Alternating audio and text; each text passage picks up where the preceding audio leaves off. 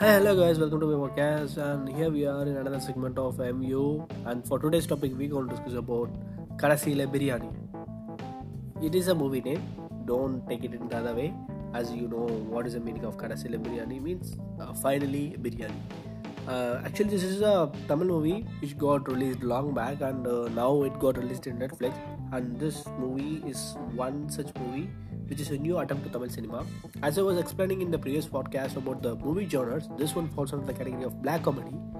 Though it falls under the category of black comedy, the movie is uh, surprising element because uh, it is having a runtime of 1 hour 58 or 56 minutes and uh, the movie from the very beginning it gets into the plot and uh, the execution of the movie is in a different style the cinematography and even the characters over the movie uh, were having a similar pattern to that of a malayalam movie.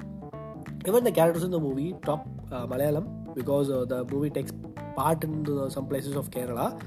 Uh, the story is very simple, uh, yet uh, the way that the movie was taken up and the screenplay was quite surprising in a way that uh, you might not be even able to guess what is happening in the next frame.